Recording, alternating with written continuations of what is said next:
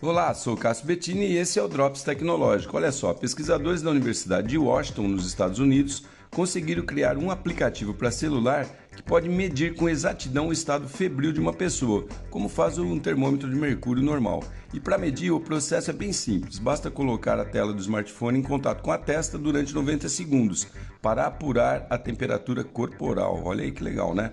E não é necessário nenhum tipo de hardware extra para acoplar no seu celular. Os pesquisadores descobriram que todo aparelho já tem um termotransistor embutido, usado para outras finalidades.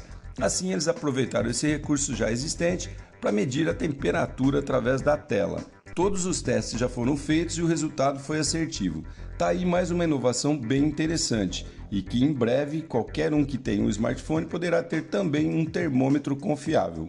O nome do aplicativo é Feverphone, mas ainda não está disponível para instalação. Segundo os pesquisadores, em breve estará disponível para todas as plataformas. Bem legal, né, pessoal?